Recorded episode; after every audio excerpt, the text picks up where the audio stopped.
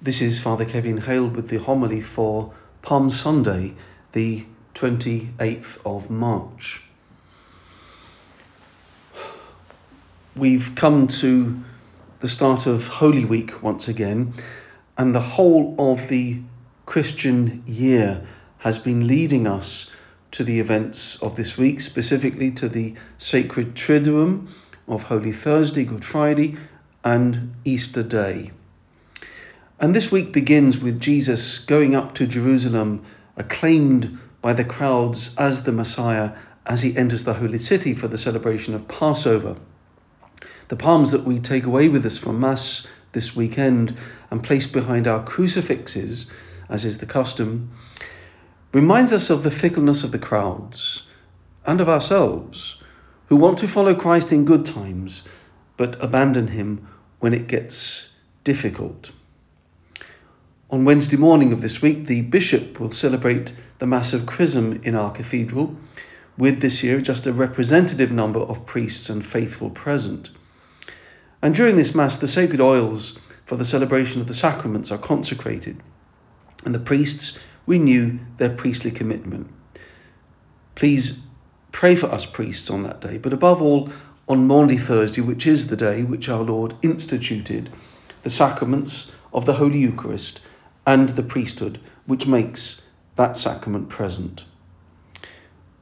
We can't have the traditional liturgies, so we can't have the traditional procession at the end of the Mass on Holy Thursday, nor the watching at the altar of repose. But the church can remain open for a short time for private prayer after the Mass before the tabernacle. On Good Friday, the main solemn liturgy is at three o'clock in the afternoon, the hour of our Lord's death on the cross the ninth hour. Because of the restrictions on numbers and to give the opportunity to come to church on this most solemn of days, there'll be two reflections on the way of the cross in the morning at 10 o'clock and in the evening at 7 o'clock. Holy Saturday is the day when the church sleeps because Christ slept in the tomb. There are no masses celebrated. But the Easter Vigil is celebrated at eight o'clock in the evening in our parish. This is the mother of all vigils, as St. Augustine calls it, with the blessing of the paschal candle and the baptismal font, and together we renew our baptismal vows. There will be a priest available for the sacrament of penance, for confession each day, and after all of the main liturgies of Holy Week. Throughout the following 50 days of Eastertide, we live in the light and joy that the risen life of Jesus has given us. Even if externally things may seem still a little bit dim and fraught, it is our faith in the light and life of the risen Christ which enlightens our way along every step. Finally, uh, a short reflection, some words from St. Andrew of Crete.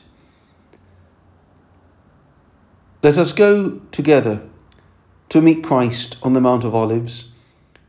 Today he returns from Bethany and proceeds of his own free will towards his holy and blessed passion, to consummate the mystery of our salvation. Let us run to accompany him as he hastens towards his passion and imitate those who meet him then, not by covering his paths with garments, olive branches, or palms, but by doing all we can to prostrate ourselves before him, by being humble and by trying to live as He would wish. Let us play, let our souls take the place of the welcoming branches, as today we join in our children's holy song. Blessed is the King who comes in the name of the Lord. Blessed is the one who comes, the King of Israel. Let us pray. Almighty ever living God, who, as an example of humility for the human race to follow, caused our Saviour to take flesh and submit to the cross.